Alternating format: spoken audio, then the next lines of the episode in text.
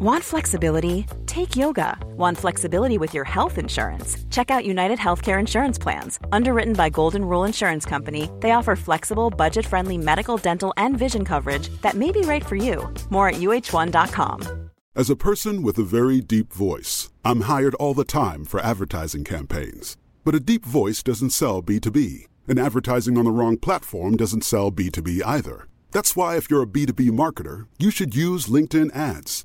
LinkedIn has the targeting capabilities to help you reach the world's largest professional audience. That's right, over 70 million decision makers all in one place. All the big wigs, then medium wigs, also small wigs who are on the path to becoming big wigs. Okay, that's enough about wigs. LinkedIn ads allows you to focus on getting your B2B message to the right people. So, does that mean you should use ads on LinkedIn instead of hiring me, the man with the deepest voice in the world? Yes. Yes, it does.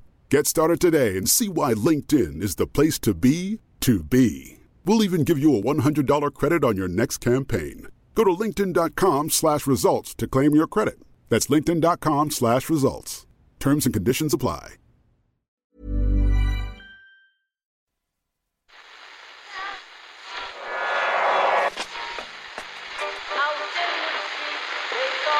Which one is that? That's the second time it's gone off. They never go home. They never go home. They never go home. Those those those boys. That's yeah. They have asked for that, really. Well, you can laugh. It was the World Cup. I'm a little bit of an idealist, but having said that, I want to be like me. You don't know what you're talking about. What did you know? I managed to stay alive for 62 and a half We're going to years. leave it there. I'd say it to your face, and I'll say it to you now. Come down Swansfield and we'll see them, won't we? What you doing down here, you shawny man? Hello there, you're very welcome to the Irish Times Second Captain's Football Podcast with Eoin Murph. Hello there, Eoin. And sporting a bright orange wristband with the word speaker emblazoned across it. Ken's here. I forgot I'm still wearing that wristband. I'll take it off. Now you can uh, take it off Oh, there. well, Ken. it's pretty tragic, Ken. so You are one of these people, though, aren't you? You know, post sort of music festival, you're still Still walking wearing it around. two days later. Yeah, or, or even a couple of weeks later, right up till Christmas. this is really bad. Yeah, no, a they- bad- a lot of them will, will, And now he can't take it off. will decay in the shower, but this, as you can see, is cut- cutting Okay, through Ken. my you arm. take your time. You take your time there, Don't Ken. give yourself a hernia. It's okay. It's- You know, I, you know, Eoin, I, I originally got the wrong wristband. This is at the Web Summit in Lisbon. I went by instinct to the media desk. What, you're because I'm a media. You're a media press, man, I'm yeah. press man. Yeah. Uh, Uh, well, hence the trilby hat. they were like, "Oh, we can't, uh, we can't find you." And I was like, "Oh, I'm there, all right." So now we can't, can't find you. They they knocked me out of badge, and and then, I, then it was only later, much later, I realised I'd gone completely to the wrong place. I was a speaker, so I thought, well, I was going to go back and get one of those because because because it's an entirely higher level of hospitality. You were an interviewer, though, more than a speaker. as Such you were. You were. Well, Well, Eoin, the- prompting the somebody to speak. Didn't, the wristband didn't make any such distinction, so I don't see why we should. every everyone on the stage is considered to be a speaker, Hmm. even if, in my case, they were soliciting the thoughts of more important people rather than sharing their own thoughts. Should say listener. There should be something. Hmm. Listener. Listener, uh, yeah, and then you could, you could have a sort of interstitial level between the the media the media workroom. Uh, food was basically uh, Good food. in the in the media room. Yeah. it was like uh, chopped up um, baguettes with like uh, little bits of tomato and lettuce and Mm. I'd expect cheese better in Portugal, to be honest. and some kind of uh, cold meats. But in the uh, other room, it was it was kind of the same, but to a much higher level with free booze and uh, all that kind of stuff. You know, it, it, it was just you knew. It- I mean, it was pointless. The distinction was pointless. The, the speakers could easily have got by with the journalist level provisions, What the hell are you talking about, Ken? but the whole point was that you had to make them feel more important than the mere. Than the scum of the Lugenpresse, the, sc- the scum. So, uh, so, so you know that's that's what they did. Do you believe in the context of, uh, or I should say, in the concept, Murph, of a bogey team? Uh, Not anymore after the news win win against New Zealand last week, I presume. uh, yeah, no, I do. Yeah, I do, Eoin. I do. I believe in it 100%. Do Austria fit into that 200%. category? They kind of kick the crap out of us most of the time. We Yeah, played them 12 read- times. Yeah, yeah. 12 times. We picked up two victories in 1953 and in that never to be forgotten 3 2 win in 1963, both at Dalymount Park. Of course. Since the win in 63, we've lost six out of eight and drawn the other two. Not only that, but it's re- represented, this fixture has represented pretty much the end of two of our managers. There was the Harry Ramsden's challenge in 95 Jack hmm. Charlton limped on to the end of that campaign, but the all you can eat fish and chip challenge taken on the eve of the game, or maybe it was. I think it was the eve of the game, wasn't it? Uh, was it was it two? Surely it wasn't. The could have been two days before. I think it was. I think it must have been two days. It was also apparently about half an hour before a training session. That's the Mm. other issue. So the, we were a little bit listless uh, at, at, in that home fixture, and we were beaten badly away from home as well. So Jack Charlton didn't last much longer, and of course, poor old Trap Mm. was put to the sword by David Alaba, who thankfully is playing pretty atrocious football at the moment, by all accounts. I know he will now score a hat trick after me saying that. But yeah, so that was the 2014 World Cup. Not a good fixture for the Republic of Ireland.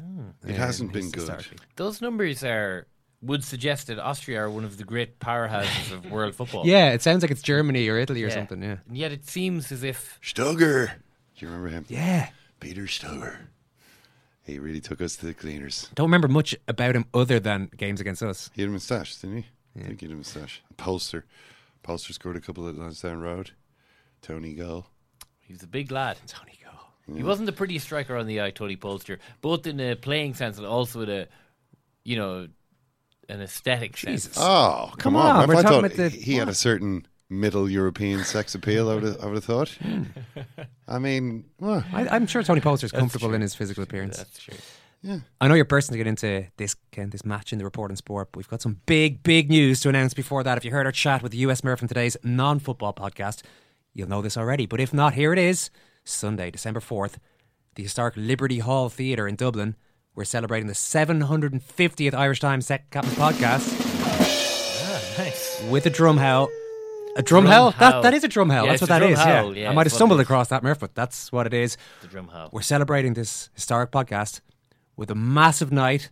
It's called The Gang's All Here, featuring a host of big names, including in the gang, Murph, US Murph, Brian Murphy, coming home to Ireland for the first time in more than a decade. It's a beautiful thing. He's an It's a excited beautiful, man. Beautiful thing. Tickets cost twenty two euro fifty, but with your ticket you get a signed copy of the Second Captain Sports Annual Volume Two, worth seventeen ninety nine. Hmm. So if you subtract the seventeen ninety nine from the twenty two fifty, I think you're. Listen, I don't know what the exact number is because it's not my strong point, mm. maths, to be perfectly honest. But I know it's a low number. Yeah. Yeah, you're, and you're, you're getting an evening, an evening of never to be forgotten entertainment. There's a limited amount of tickets available, but there will be lovely cinema style seats for you once you get your hands on them, and you can bring your drink from the bar into the theatre to watch the show.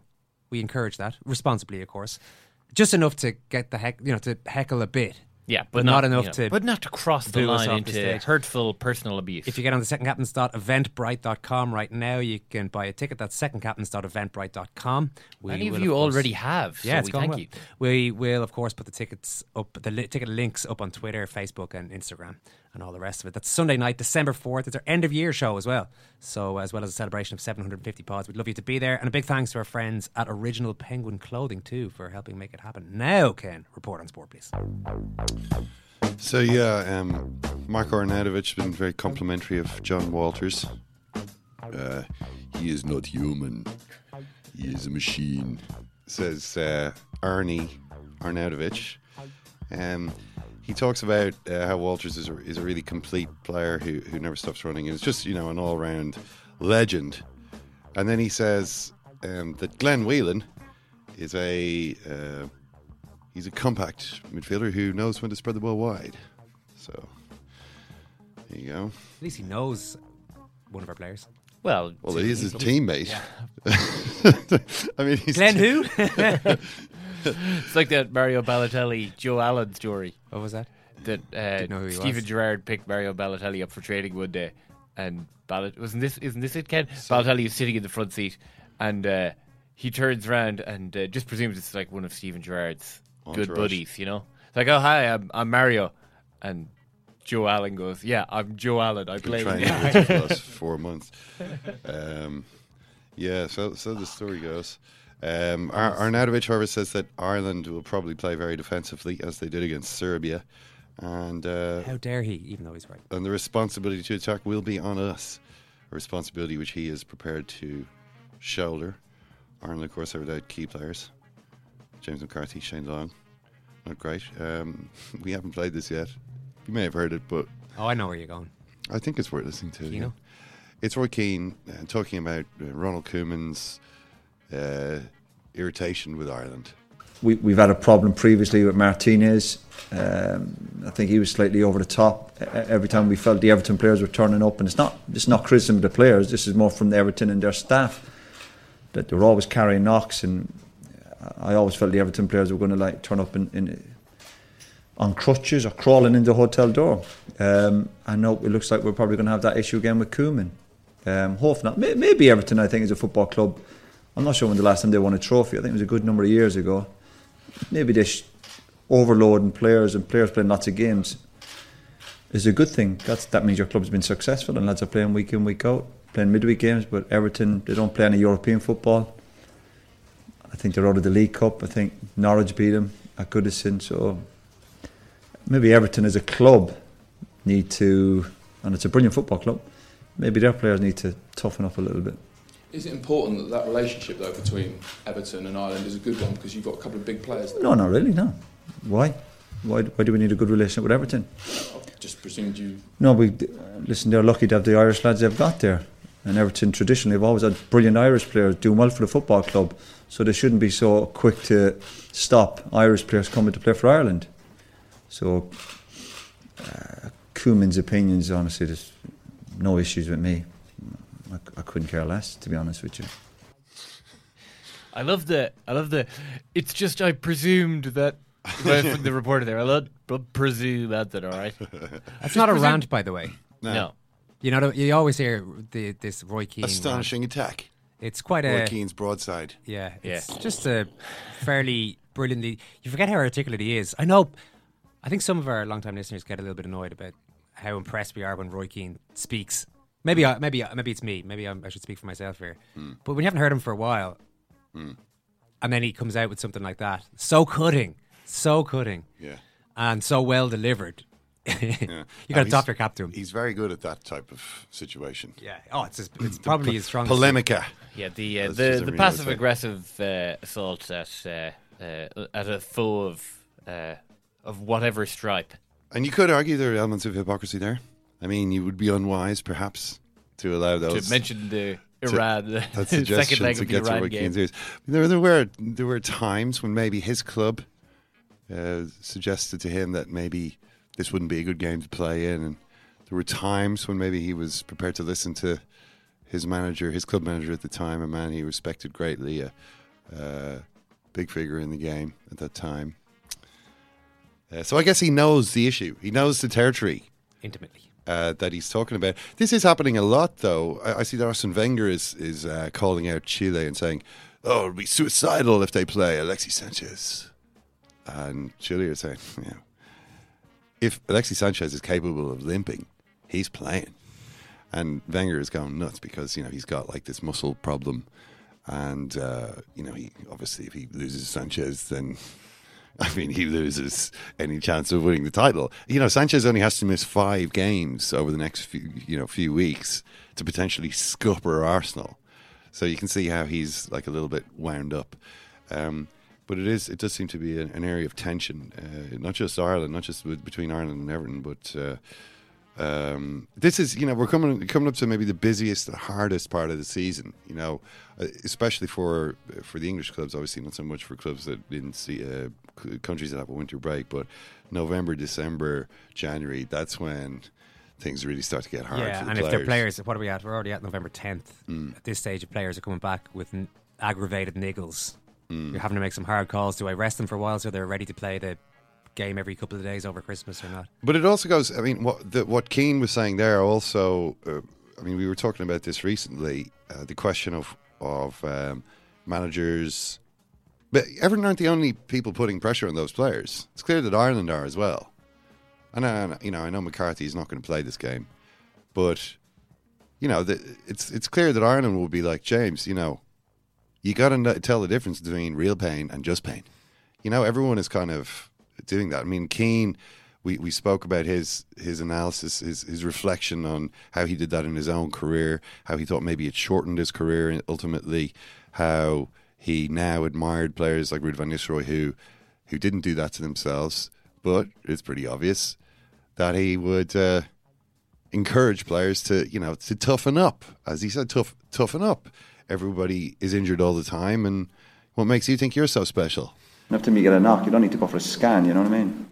yeah, exactly. Exactly. I mean, he that was that was the I think it was the last time this Everton thing came up. You know, he just oh, it really gets him going. Yeah, he didn't he didn't mention the last time Everton won a trophy was against him, obviously uh, in the '95 FA Cup final. He was playing that day, wasn't Oh, he? he would- I presume so. I assume he was. He was at the club anyway. Yeah. Yeah. Um, although I, I see now that Gordon Taylor has criticised Jose Mourinho for uh, for doing this to Luke Shaw. You know what? What this is where this kind of issue had, had arisen. Mourinho saying, "Yeah, you know, he said he didn't want to Well, be that's his own. That's his own player. You know, that's leading to the headline, "You're not fit to wear the shirt," on one of the tabloids. Uh, Well, I mean, which- you're which not I said- fit. Yeah, it's just a clever which is a wear kind the- of- yeah, the shirt. exactly. Um, Taylor said, uh, "This is the PFA um, PFA chief executive uh, Gordon Taylor." Uh, he says, uh, "I was disappointed uh, by that uh, because knowing the individuals, they're both highly thought of. They've got personal problems which I don't need to relay, but sometimes a manager needs to be a psychologist as well." And also to be a counsellor because you can't treat everybody in the team the same. Every manager must know that every player in a team is different. And then I thought quite remarkably, he, he referred to, well, he said next, when you see what happened with Welsh football and Gary Speed, that brings it home to you that somebody can look on top of the world with no problems. But in reality, it's quite different, and that's why we have a 24 hour counselling service. So he's making the point that, you know, players aren't, you know, bulletproof. Uh, and when you put that t- type of pressure on a player, public, pr- you know, public pressure, as Mourinho did, you know, the whole country started the back, back when the newspapers saying he wasn't fit to wear the shirt. That's you know, an you- extraordinary escalation of the situation from Gordon Taylor. I thought I thought it, I thought it was a strange I thought it was a strange place to go to. I mean, I can understand that there you know there is a there is a point there, but I I, I, I did think it was a you know it was a as you said an escalation. Yeah. Gareth Southgate. Well, Gareth Southgate is is obviously the Eng- England manager uh, at at the moment, and, and some of the players have already started to call for him to be made full time. I thought I'm Lallana. I mean, he might as well be. Well, he is going to be unless he, they lose to Scotland at home tomorrow. Yeah, well, then maybe it might be difficult. Sure. I think even a draw, even if they get a get a draw, Gareth's going to be all right. Yeah. Gareth. Um, Gar- Gareth. I don't know why I'm using first name terms. Um, well, Gareth, as you call him, Eoin, was uh, was reminiscing about 20 years ago when England played Scotland in Euro 96. Oh yeah, well, great game. Um, and of course, Gaza, you might remember, scored a very good goal that day. Then Rangers player Paul Gascoigne. The dentist chair celebration, of course. Uh, I'm not sure emotional control was his style, says Gareth Southgate. This was um, this is Daniel Taylor reporting what Southgate was saying about this. He says, "So Brian Robson made him a little fishing rod with a line dangling from it, not a real fishing rod, but something they created out of the stuff they found in the medical skip. And there was Gaza sitting on the side of the big bath in the Wembley dressing rooms with his fishing rod, pretend fishing because that was the only time he ever relaxed. God knows what he was fishing for." uh, said Gareth Southgate. That was the sort of bizarre thing that would go on when Gaza was around. So, uh, so there you go. Uh, not not a, not a lot of news from the, from the England camp. And uh, that was about it from the England camp. Well, there's a lot of so- poppy related news that we're going to get into. Yeah. The FA are standing tall against the scourge of free speech. Well, the FA and the FIFA. S and the SFA, the, the, the Scottish Football Association and the and the English Football Association have both requested to be able to wear armbands with poppies on them for this game, which they have done, which England have done previously five years ago. They're saying, "Oh, we thought we'd sorted this all out five years ago. We did it against Spain." And uh, you're saying now we can't do it? Well, we are going to do it. And and FIFA saying, no, don't do it. It's against our rules. But the FA are saying even, yeah, we are going to do it. We've taken legal advice. We think our position is solid. Uh, the Premier League clubs all do it, and we've done it before. And if they fine us, we'll pay the fine, and we we want them to let us pay that fine to the British Legion. So What? Yeah, yeah, yeah. yeah. That's not. Was- That's not how it works. You're that. That only happens when you win a case and you win money, and then you, as the the winning party, says, "I'm going to give that to charity or to a good cause." You can't say we've lost it, but that money we have to pay you, uh, as the person taking the money your off money. need to yeah, pay it. yes. It's your. So we're going to take the money that we owe you, and we're just going to pay someone else. That doesn't. I don't know if. Well, you know what? what where are FIFA going to go ultimately? What do you mean? FIFA are going to go I think- to 'cause- the to the British Legion and they're going to demand their money. Well, if I- I, know I- FIFA like I think I do, kid. like I, don't- hope I do. I don't know. I think I think maybe that there could be they could be playing with fire there. I think there could be every chance of England turning around, saying it's our ball. We're going home. Get out. Leave. England withdraw from FIFA. Well, why not? It's not like what's FIFA ever done for England? Allowed them to host the only World Cup that they've ever won. Yeah. I don't know. Scotland Scotland are also going to go along with this with the defiant approach. I suppose because if given that they actually have to share the field with England, it would be they it, they couldn't in all conscience go out not wearing the bobby. Scots dishonor war dead. Yeah. Scotland dishonors war dead. Is yeah. But the FA, the FA of Wales, they also made an application to do this, and they've said that okay. FIFA said no, so we're just going to wear black armbands. Everyone okay with that? And uh, I suppose it's there as they're not directly involved in the in the match between two sides. You know, it's it's okay. You know, the other team isn't going to be wearing poppies either. So we'll talk to John Wilson about that. Um, about some of the implications. What what else is going on though? Just a few a few bits and but I saw there was a, a strangely vague story on the uh, BBC website about Jose Mourinho, who apparently is running the rule over every element of the club at Manchester United, having been disgusted by what he's found there. He's arrived in, he's seen a club lying in ruin, and he is going to drain the swamp. He, he's draining the swamp. He's looking at every area in his remit, including travel, preseason tour planning, fitness, sports science, and the general makeup of the squad. It's a pretty wide ranging review is being undertaken here. Um, uh, at the start of the season, the former Chelsea manager predicted United would compete for the Premier League title this season. However, Sunday's victory over second bottom Swansea was only their second win in their past eight games, says the BBC. What what point are they trying to make there? I don't know. Um, but while while Mourinho runs the rule over uh, every element of uh, the club, um, Richard Arnold, the uh, sort of second in command director, the the right hand man of Ed Woodward, was also in Lisbon talking a little bit about Manchester. It's not the first time that he's been to that particular conference. Loves a good tech conference, does Richard Arnold? He does, uh, and he he was a bit more. He was if he was much more bombastic This time? Oh yeah, he said the level we're engaging at, and by engaging, he means with fans on social media, is to put it in context akin to religion. John Lennon was famously quoted as saying, "The Beatles were bigger than Jesus." Oh, God. Whilst we wouldn't want to be disrespectful in that way, what you are seeing from a measurement point of view is that the level of engagement and fervour we get is on par with the world's major religions. Oh, and those are the only things at the same level as Manchester United in terms of that interaction and engagement. We just had our billionth interaction on Facebook. Well, I would say Donald Trump is probably up there as well, buddy. You know, if we're really talking about social inter- social media interaction. I think I think he is. I Yeah. think he probably is, but you know, he's Unfortunately. That's incredibly valuable because it allows us to gauge what fans like and allows us to adjust our behaviour going forward. We're on a different scale to other clubs in our league. We're also the biggest in the world at what we do across any sport and any team. Sport is one of the most engaging things in the world. Within that, we are the most engaged. Pointed out that the Pogback campaign. Do you remember Pogback? Could we ever forget? Pogback blew the likes of Gareth Bale and Luis Suarez out of the water in terms of buzz on social media. He's Manchester United a really key part of modern popular culture around the world. I'm sorry. Is is he saying all this with a straight face? Oh yeah, oh with with uh, I mean, it's fine. Like it's obviously fine. Tremendous pride. It is a great pride. Well, he doesn't say that because he's not Portuguese. No, I would have. It's strange if he was putting on a bad Portuguese accent just because he Just- was in Portugal. and, also, that. and also to to you know make Mourinho feel at home. Just Yeah. wandering around talking in. He, the, the, the last time I was struck by the fact that he boasted Manchester United were on a par in social media terms with Vin Diesel. Yeah. I was thinking, Vin Diesel. I don't. I'm not even. Quite, I've, I've definitely heard the name, but I, I can't quite say I'm sure who he is. Oh, he's this guy in Fast and the Furious, a movie series that I don't watch.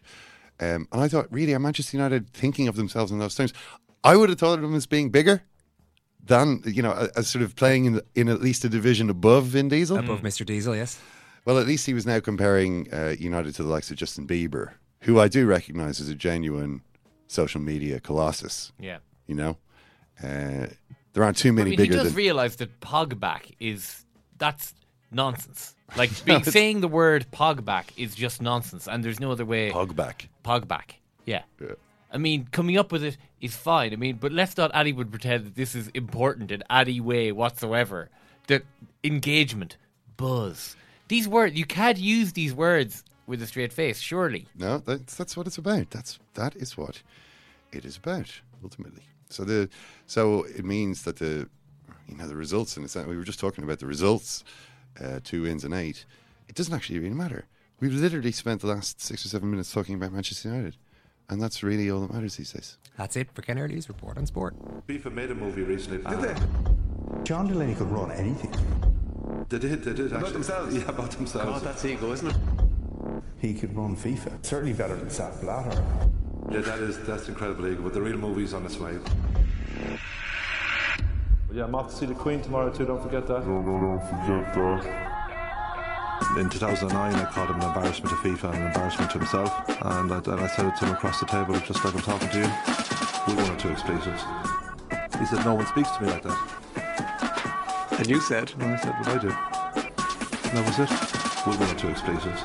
Then I just asked him to move on. It was an extraordinary moment. She, she was here to tell you. Just stared at her for seven or eight seconds, and I said, "Move on now, please." And then he moved. When I went in and told him how I felt about him, and there were some expletives used, we came to an agreement. It's a very good agreement for FAI, and you've used the figure there. Well done to you.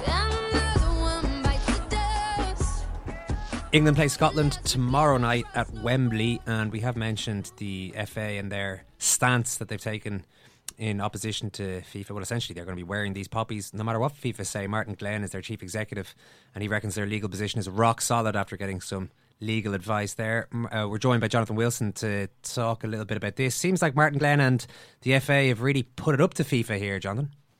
Yeah, um, I mean, I think the whole thing's absurd, you know, and you know, until we've incorporated the poppy in, into our kit permanently, until Scotland have done so, until we've forced the entire world to have poppies on the kit, until we've abolished grass and stopped playing the game on a bed of poppy petals, uh, un- until you know we've overdosed on heroin until we're dead. How could we possibly pay proper tribute to to, to the fallen? Um, what what do you think of? It sounds as though you think FIFA are being unreasonable. No, no, clearly they're not. I mean, the, the, the regulation is very clear and it's it's very obvious why it's there. Um, that beyond the you know the, the emblem of your your FA and I guess your um, the kit manufacturer's logo, you're not allowed to have any other symbol or message on your shirts, be that political, be it personal. It even says personal. So this idea that poppy's not a political symbol, which it clearly is, but it's irrelevant anyway because it, it's it's a personal symbol, and it's clearly not the badge of the FA, and it's not um, Nike or Umbro. It's Nike, isn't it? Who make England's kits? It's not their logo, um, and and the reasons are clear that what may seem entirely acceptable to to one country could be incredibly offensive to somebody else. And the idea that FIFA should have some kind of arbitration panel who should be permanently sort of monitoring this is is ridiculous. You know, it's it, it's got to be a one size fits all rule, and it's got to be just don't do it, don't have them. And the idea that the FA is yeah trying to say, oh, you know, England are above that, we're you know we're going to take you on over this, as if it's some great moral point. It's not. It's just it's just. Um, I mean, it's just arrogance, isn't it? And I guess they, they think, oh, we can get away with it because whatever the fine is, it's not actually going to matter to English football because English football is so wealthy. Are FIFA being a bit inconsistent here? Because I mean, they okay. I know that they recently disbanded their anti-racism task force, uh, having declared its mission had been completed, but they did have you know say no to racism banners and so on uh, at football matches, and you know while a lot of people might might think that was a laudable goal, there's a lot of racists out there. I mean, millions of them who who look at that and feel disenfranchised, put upon.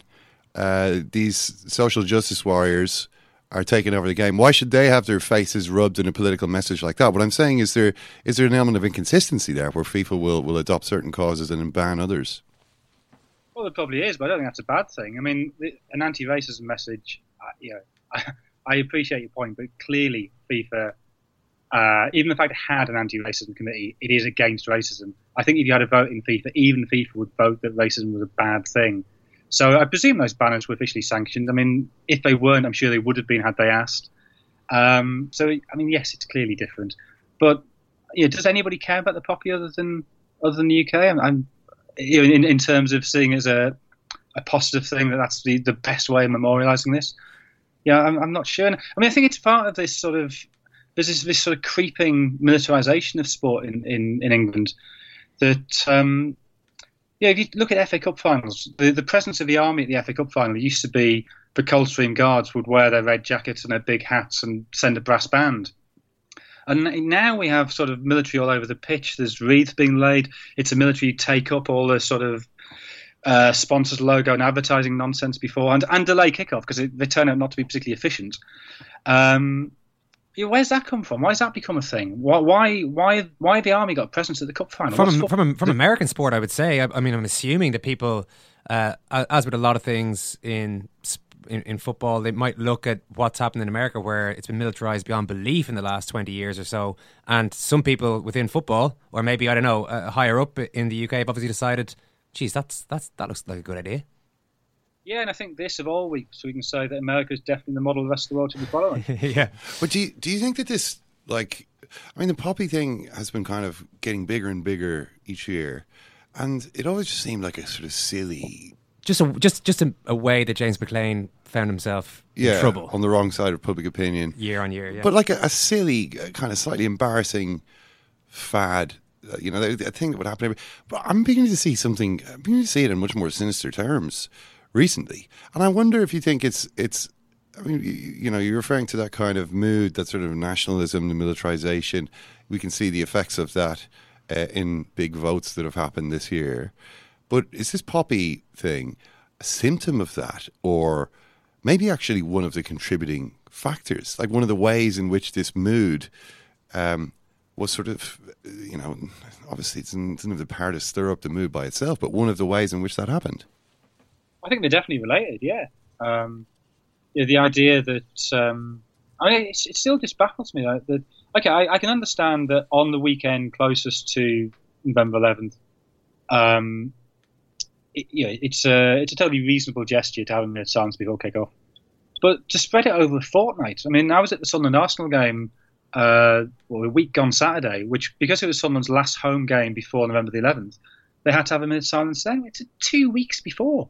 So you have this fortnight long orgy of this sort of a really sort of mawkish, artificial remembrance. Um, well, what, what was what was artificial about it? Because it's sort of forced upon you. You know, it's it's um, was anybody going to the you know before you got to the game that day? Was anybody thinking? okay, today's today's the day when it's most appropriate for me to remember, you know, people who died in, in, in the Second World War, the First World War, whatever. I, I can see that on the uh, public events on the weekend of, of, of, the 11th, I can see that that you know that, that it, it is appropriate to set aside a day or a weekend for that, but to spread it over two weeks, you know, it, it becomes like. I mean, you know, like Christmas or like Halloween, which go on and on forever um, but it, it, it, totally dilutes any meaning it does have, uh, and actually inverts the meaning in that in that sort of your your people feel forced to, to wear poppies, which is surely the the exact opposite of of the um, personal tribute it's meant to represent.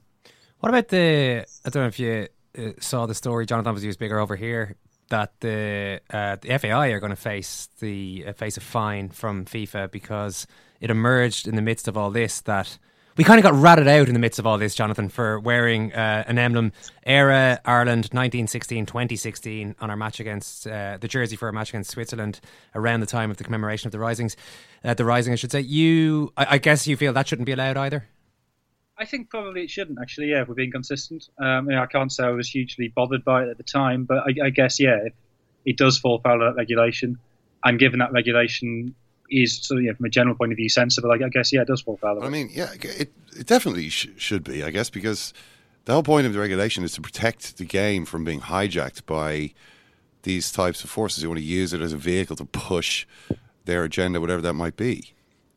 Yeah, absolutely. I mean, I think that's that's the um, one of the disturbing things about the you know this, this elongation of the uh, of, the, the, the poppy issue that you know, football really should just be about football, shouldn't it? You know, why do we need to sort of attach all these other meanings to it? And and, and oddly sort of nationalistic, militaristic.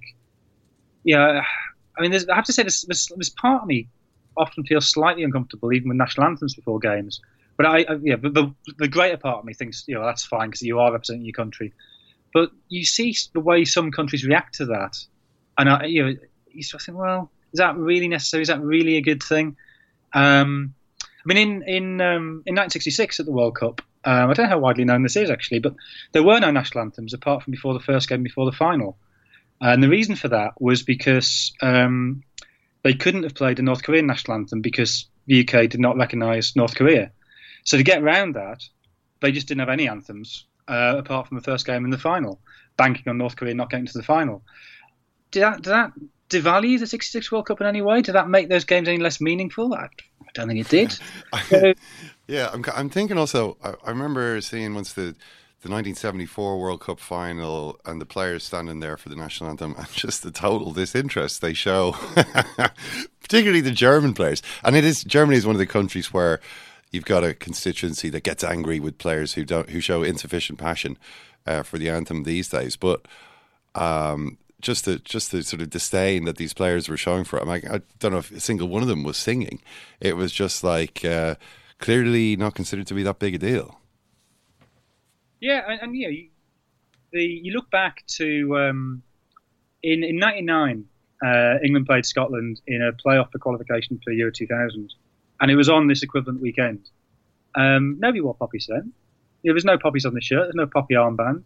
There's no fuss about it. So how have we moved in 17 years from that to this? You know, what's happened in that time? Well, whatever's happened, I don't think particularly healthy or particularly good, uh, and we probably should try and reverse it. What about on the field, Jonathan? The football is not going to be of a particularly high quality if Graeme Souness is to be believed. He says the current squad's are arguably the worst in the history of both teams, of both Scotland and England. Would you go along with that? I think that's a bit unfair on England. I think they were a lot worse in the early 90s. Um, I mean, not good, um, but um, yeah, it's not. It's. I, I think. It, it, yeah, you look back at those games in the early 80s when they did both have decent squads, and those weren't particularly pretty games. Um, maybe the um, the sort of the, the derby nature of the, of the game is, uh, is is not as strongly felt now because there's such a clear disparity in, in wealth and quality between between the two countries and the two FAs, the two countries football. I, I, I, mean by that. Um, I, I, yeah, I can't imagine it be a particularly good game. Um, and I, I, guess the, the sort of uh, one of the very few bright lights for, for England recently has been Dele Alli, and he's obviously not there. So that brings Rooney back, and that probably slows everything down even more. We're definitely not hyping up the game here, Jonathan. Listen, brilliant stuff. Thanks a million. Cheers, thanks. Just a crying big baby. But you cannot call a player a baby. Coach!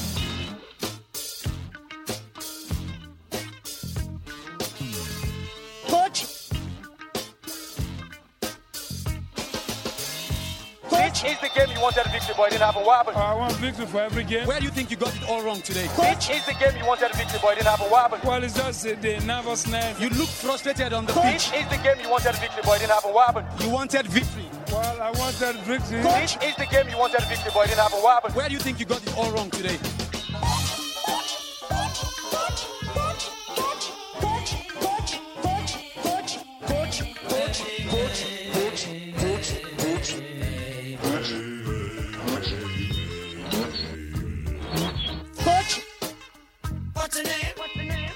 Against them in the Premiership, and we never said they are baby. He's just a crying big baby. You cannot call a player a baby. Didn't realise the national anthems were such a thorny issue back in 1966. Mm. Um, or not. I mean, they just uh, didn't No. use them, and Yeah, nobody, nobody nobody cared. notice. Uh, I saw. I, I recently saw a clip of the uh, the semi final of the 1990 World Cup, Argent Italy against Argentina in the Stadio Olimpico in Rome. That was a grim game. Well, this was the match bef- uh, before which Diego Maradona had uh, said to the um, Italians, he was like, "Oh, come on, you know, who, who do you really support? You know, this It was the Southern Italians, wasn't it? That was the point. Yeah, he was Like, he's like, I'm one of you. I'm, you know, I am your champion. Italy's not your country. Yeah, these guys look down on you. I mean, I know a few of them are from Rome, your city, and, and indeed places south. But we all know these guys look down on you. So I'm asking you all to support Argentina against Italy in the World Cup semi final. Anyway, when they started playing the uh, Argentinian national anthem, booing was audible all around uh, the Stadio Olimpico as people made clear which side they were on. And Maradona standing uh, there, the cameras could see him, and he could, obviously the camera's right in front of him, so he can see. So as loudly and as deliberately as he can, he's articulating the words repeatedly. Hijos da puta, hijos a puta, into the camera, just to make it clear what he thought of the Italian nation. Why was he talking about a Canadian delicacy? Oh no, wait, no, we were through Ah. that. poutine. Yeah, sorry, we were through Poutine. that the other day. Yeah. Yeah, and uh, and it was just such a. I mean, you can just imagine. This is why Maradona is always going to be more popular than Messi, even though I think it's clear at this point who's actually better at football. Of course, being good at football is only you know about seventy percent of who is the greatest. Hit it.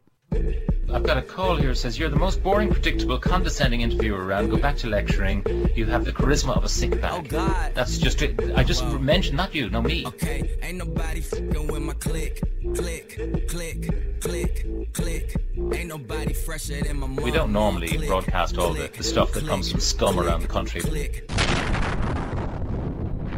Our friend Evan Byrne is back, Spurs fan living in London. Ah, Evan. A repeat scumbag, Murph, your favourite type of scumbag. He calls and he collects. Hello again, second captains. So just want to drop you a quick line to say good on you for recognising that you had unfairly ignored the still unbeaten in the Premier League Spurs. Just having my email read out on the podcast was pretty nice, but for you to then turn around and talk about Spurs, citing my mail as the reason why, was brilliant. I work in PR and I've never had such success in influencing editorial content. and then you drop my name in again to a third episode during a plug for the other one. Seriously, caused a bit of a splash both here and back home among the SC listeners I know. So that's nice to hear. That said, uh oh. Oh, Evan, don't Evan, ruin it. go. I didn't all that much care for Mr. Early's slightly indifferent approach when discussing Tottenham. Seemed very, lads, it's Tottenham in tone. But I let that go because it's been confirmed that Ken Early really can't predict anything as shown by the election of one Donald J. Trump. Something Ken was very confident could not happen. I think after this mental year, I'll go put money on Le Pen to win France next year and for us to go all the way and have an unbeaten season. But we won't win the league, of course, because unfortunately, we're still Tottenham. Cheers, lads, and keep up the good work. Thank you, Evan. Thank you very much for that email. Secondcaptains at irishtimes.com. I don't know. Yeah, I thought it came across as a little preachy, didn't it? There was something about it I didn't like. I don't. I don't. I don't like the sound of Evan. I'm just, I don't like I'm the gonna way tell you. he seems to be talking down to me. Yeah, I don't like- condescending yeah, don't like the the, co- you know. It's not for me, Irishman in quite frankly. Evan is not working for me. PR. Yeah, piss off, Evan. We have got a full election podcast, by the way, ready for you to listen to. Apocalypse Now, as we christened it. That's available. I can't say that Ken is, Ken is roaring can't. laughing. He's literally gone off I'm mic sorry, to laugh. Evan, I'm sorry.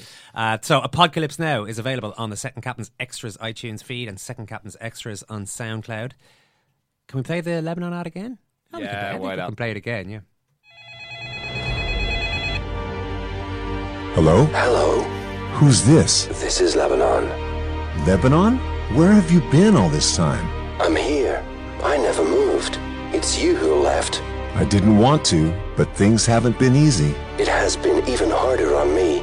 I've always wanted to come back, but I. Well, I've been working hard day and night, and now things have changed. I'm back on my feet again. So why do you need me? I want you to walk with me.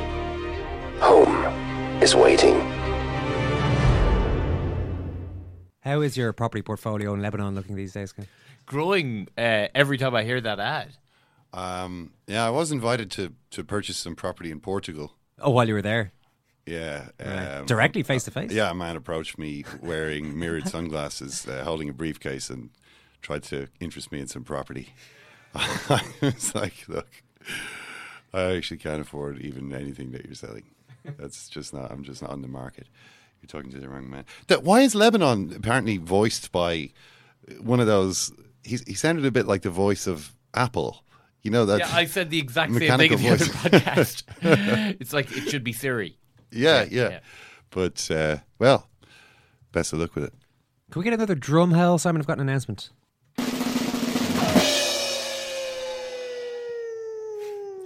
Yep, let him finish. The this has been delivered by Mark Horgan into studio here on his little yellow. It's a breaking news post-it note. It says at the very top, Uh, I it's can't. like what used to be handed to Josiah Bartlet in the West Wing. Some, yeah, very much so. Some of the writing below is illegible, but I think I have the basic gist of it. The live show, The Gang's All Here, Sunday, December 4th, Liberty Hall Theatre, is selling extremely fast. Extremely fast. So go to secondcaptains.eventbrite.ie to get your hands on uh, a couple of the limited edition limited edition tickets. That doesn't necessarily make sense. Limited Well, supply tickets. You know what I'm talking about. Secondcaptains.eventbrite.ie. Ken, it's going to be a really big night. We, we're genuinely can't wait for it. 750th show. Brian Murphy over for the first time to do a podcast over here. Ken's going to be handing out the uh, the armbands, uh, and there will be major demarcation. There'll be v- eight Armbands? different eight, eight Ri- different groups wristbands. of wristbands. Oh, of course, Not yeah. swimming sort of armbands. We're going to be That would be. We're going to be major amounts of demarcation. All of you will be. Are we doing one of those things where like there's the basic ticket and then you can pay an Conor extra McGregor 10 and up to thirty five thousand euros where you can you know one one lucky uh, what you call them I don't know even what the right word would be there Patron? patron Yeah, one lucky patron. uh, for for a mere thirty five thousand euros well we'd have to divide uh, is that what we're No, Ken, twenty-two euro fifty. Okay. With a free copy of the beautiful Second Captain Sports Annual Volume Two, worth seventeen ninety nine. Signed copy, Ken. You're going to be signing those bad boys. So get that get that wristband off and get practicing your signature. And also get thinking about what we could possibly offer someone for thirty-five thousand euros. this wristband, if this wristband is still on, Ken, so it, this, uh, It's difficult to put. Like I mean, I'm trying to. He's put gonna need but a it's, knife it's, for his it's like it's here, it's sorry. cutting through my skin like cheese wire. So I'll have to get some kind of a blade. Thanks, Murph. Thank you, Eoin. Thanks, Ken. Thanks, Eoin. Thanks for listening. Take care. Thanks.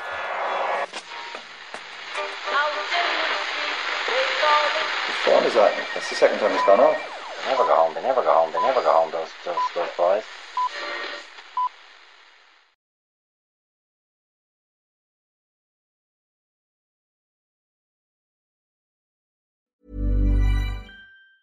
Meet 2024's most anticipated robot vacuum, Eufy X10 Pro Omni. With powerful 8000 PA suction and MopMaster's dual mop pads, it keeps your floor sparkling clean.